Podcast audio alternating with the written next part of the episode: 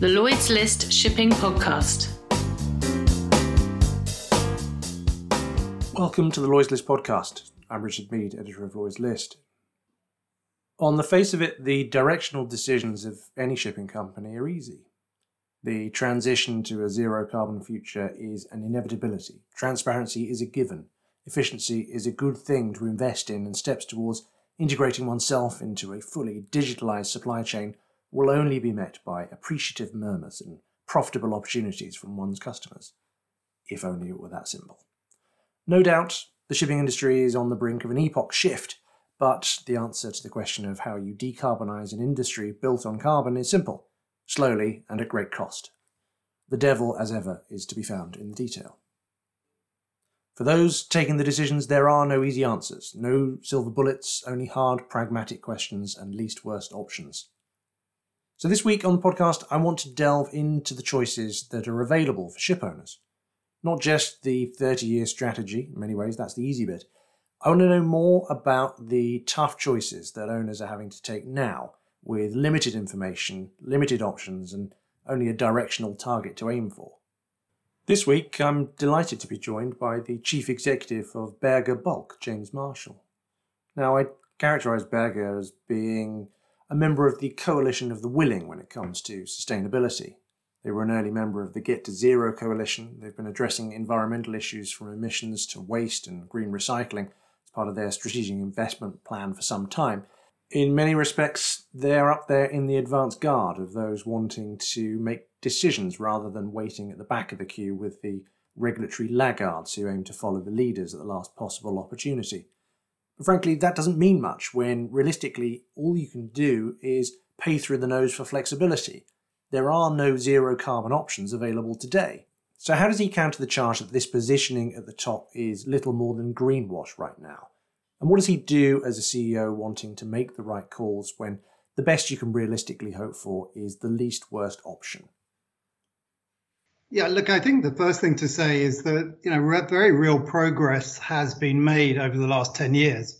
So when we look back at our um, efficiency since 2008, when we started the business, um, we're now um, recording that, uh, you know, our efficiency has improved by, by over 40% uh, versus 2008. So, you know, that's a very real achievement. Uh, and I would say that's, you know, we, we've actually matched um, the IMO target of, 40% by 2030 today by 2020. So, you know, real achievements have been made and, and those uh, have been done by, by building, um, you know, bigger and better ships, a lot of retrofit in our case, uh, a lot of work on our existing uh, existing ships and technology, and, and also improving uh, sort of efficiency through operations in, in particular uh, dramatically. So you know there are many changes have have happened, but obviously you know a target of zero emissions by um, a zero emission ship by 2030 is is a you know is a is a tough ask.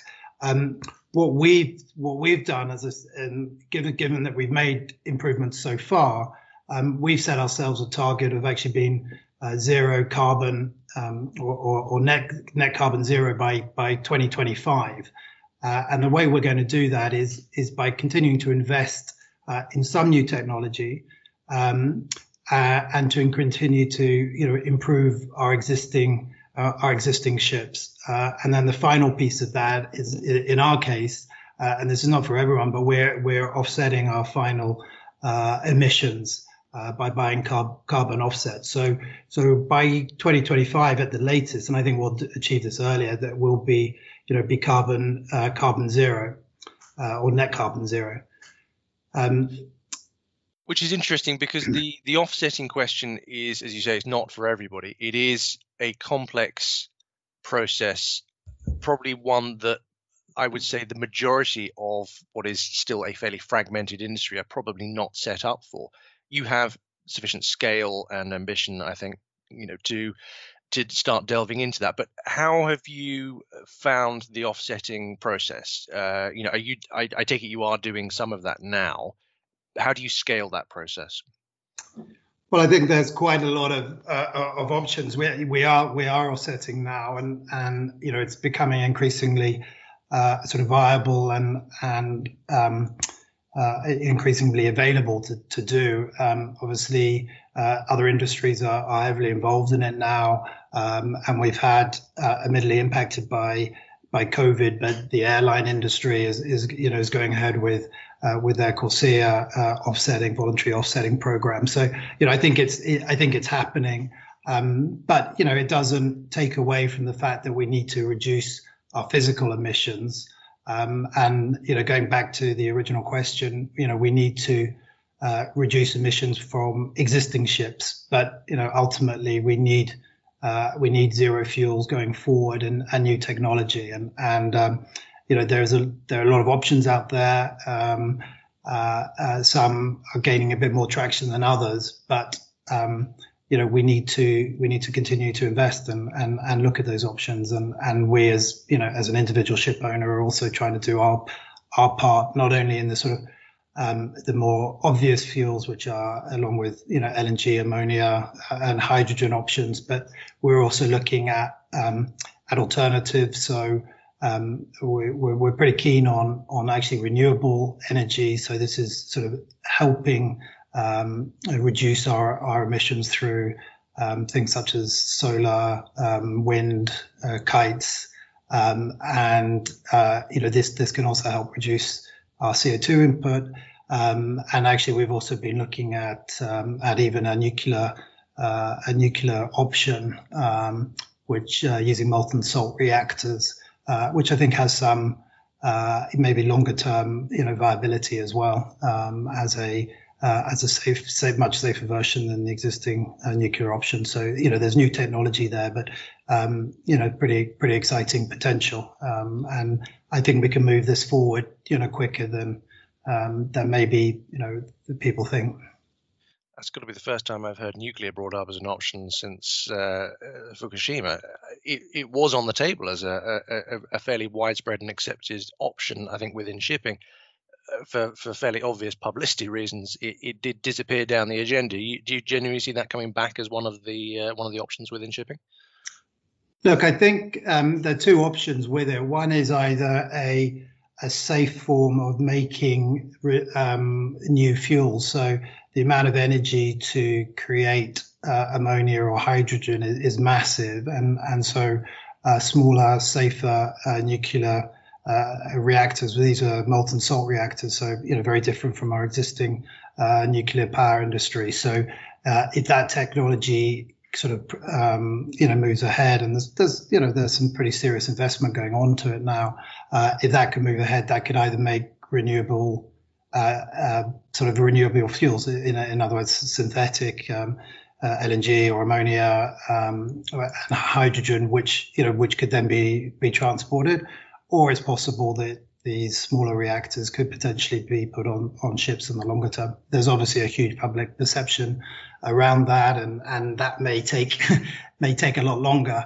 Um, but in you know in a world where we have um, climate uh, stress, global warming, um, you know, which will happen if, if there are not a lot of uh, a lot of changes, you know, to occur. So by 2050, um, you know, the world will have global warming be much more stressed. So if we have alternatives which may not seem palatable today, but are proven safe, um, you know, I think there could be could, there could be options. Just going back to the, the, the more immediate transitional issue, LNG obviously has been um, discussed widely within the industry as a as a transitional option. Um, what do you what do you think about the, the you know the gap between here and and 2050 I, I, want to delve a little bit more into your, your views on offsetting but you know the, the pragmatic choices that you as a, a ceo are looking at there's no good options there. There's the least worst options effectively available because you know there is no dominant fuel of zero carbon available yet. That's a that's a you know multi-trillion dollar uh, investment uh, program away from the shipping industry. So how do you deal with balancing the existing demands of a very thin margin business today, uh, a massive capital investment requirement across an industry that has not traditionally been all that willing to stump up cash for such things, and uh, a moving target in terms of both your customers and the regulatory environment that you're working in, together with assets that building today you would anticipate running for the next 20 years, say. That is a, a, a jigsaw puzzle to um, uh, you know defeat the, uh, the, the the brightest minds of the world. What do you, as a single uh, CEO within an albeit large company, do to try and manage that transition and so many moving pieces? Yeah, I think that's a, a you know a difficult difficult uh, trillion dollar question, as you say. Um, Look, I, I think we are, are, are, reasonably practical. We're trying to go, you know, step by step. Um, so, you know, we're looking carefully at LNG. Um, we would like to work with a customer who can also, you know, help um, uh, give some, you know, certainty to that in terms of period charter. Um, we're, we're uh, I would say, a traditional owner that you know that, that, that we want a lot of um, of coverage and, and trying to get you know to contracts to to back this up, which is which is difficult. Although you know I think there is more uh, more interest uh, developing from from customers who who want to look at the options. Um, but I think it's a it's an incremental step by step process because the you know as you as you pointed out the returns are are very low for shipping at the moment. Um, you know even for a, a traditional new building, um, you know they don't make sense today. So to throw on the extra uh, capex for for new technology, um, in a sense makes makes less sense. Um, uh, so it's a difficult transition, and and I think we need to see you know a bit more clarity certainly on LNG uh, going forward before we can really make uh, uh, big investments into LNG. Um, there's still quite a few questions uh, around LNG, in particular around methane slip, which I'd love to. Um, you know, to to really understand and and and feel that the industry has a very clear view on on these issues um, before before big investments can make do you the, assumption being with that line of thinking that the industry as a whole is wherever possible going to be holding off on investments until some clarity is available or at least paying through the nose for some form of flexibility. Now you mentioned offsetting as, as one of those options but i mean in terms of pragmatic fleet renewal decisions do you find yourself waiting to see what will happen as far as you can or you, is the industry essentially just going to have to carry on with the options it's got in front of it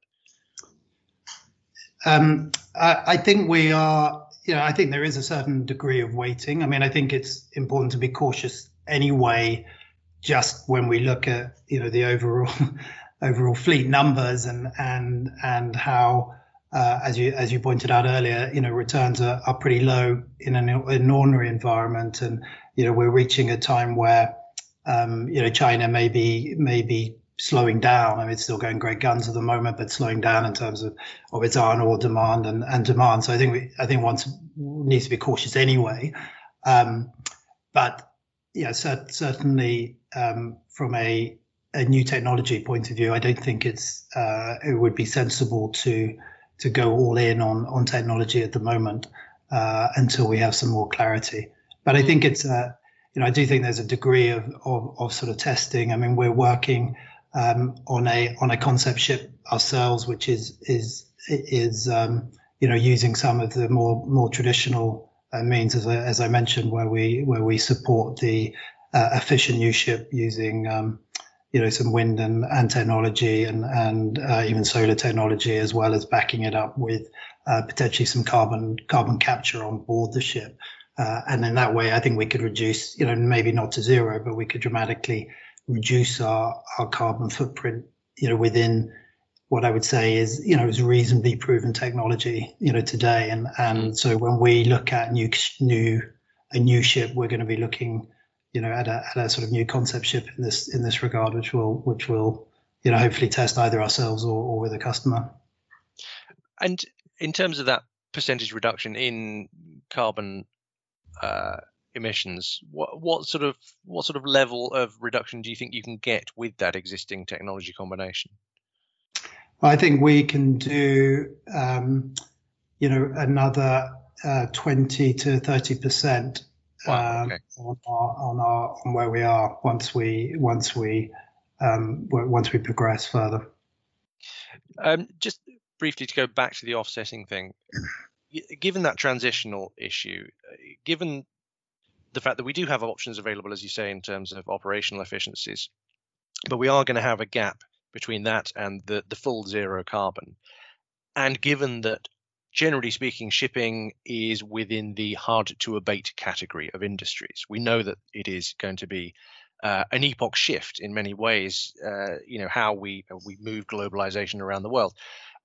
Does offsetting not really become a, a, an inevitability at that point that we are going to have to bridge that gap somehow between um, our ability to reduce but not to eliminate completely and what is essentially a 20 year gap between where we need to be and where we are. Is you know uh, i guess i can only ask you to sort of comment on from from your perspective but uh, you know as a, as a member of one of those you know coalitions aiming for this do, should shipping be focusing more on offsetting than it currently is yeah i i i, think it's a um, you know beholden to to each of us to reduce our our, our carbon footprint. So, um, you know, I, I, think it would be helpful if there was a a level playing field, um, and so we're also conscious about how legislation. Um, you know how legislation works on this, and, and whether it's through a, you know, potentially a carbon tax or through through offsetting. Um, you know, I think I think the industry will will go that way. Um, but you know, I think we're practical in that, that maybe it's more of an individual choice to to begin with.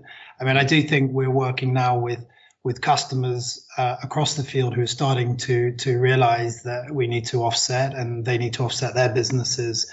And you know, whether it's a a customer now demanding it who's buying a Nike shoe and wants to see that his um, shoe has been offset, you know, in terms of the way it's been transported, you know, or you know, through to us with with with our you know with our, our bulk commodities. Um, you know, I, I, hope customers will see the benefit of it as well, and, and eventually help help pay pay towards the cost of it. Mm. And uh, do you? I mean, do you, do you see that as now part of the solution? That that integration between the cargo interest and the ship owners being a much more powerful uh, and efficient way of dealing with this problem. I, th- I think it's starting. I think we're very, um, you know, we, we, we're kind of really pleased with some of our customers who are really uh, starting to embrace this uh, and starting to push through, you know, push the agenda as well, and that they want to improve, you know, improve the performance. I mean, we're also seeing this with, you know, with safety and, and performance issues and, and, and customers, you know, which we're working closely with who can, uh, you know, and, and want to improve the safety of the individual, you know, of the industry and, and the individual company. So, um, you know, I think the I think the agenda's been uh, is raising, you know, raising up the up the list, as it were. Yeah, I mean, we've we've certainly seen it within the container sector where visible public-facing brands are now having to account for everything from carbon emissions to you know the supply chain efficiency that they employ probably less visible in the bulk sector. Um, you know, it's not. Uh, it, it is very much within the out of sight, out of mind category, I guess, in terms of cargo. But do you, do you find that you are getting those demands from uh, customers for that transparency in terms of how you're operating? Um, I think it's probably starting. It's still early days. I think we're certainly trying to lead that process and provide the provide the information and tell people what we're what we're doing. Um, but you know that's because I you know I also have a you know very strong interest in it. I think it's the right thing to do, and and we're we're wanting to help move it along. Um, and uh, you know ultimately by by by 2030 we need to have reduced our emissions dramatically, and and you know we need to start somewhere. So. Um, whether it comes from a customer or whether it comes from individuals like you know myself, I think we need to be be pushing it forward. Wonderful. James Marshall, Chief Executive of Berge Bulk, thank you very much for joining the Lloyd's List podcast. Thank you very much.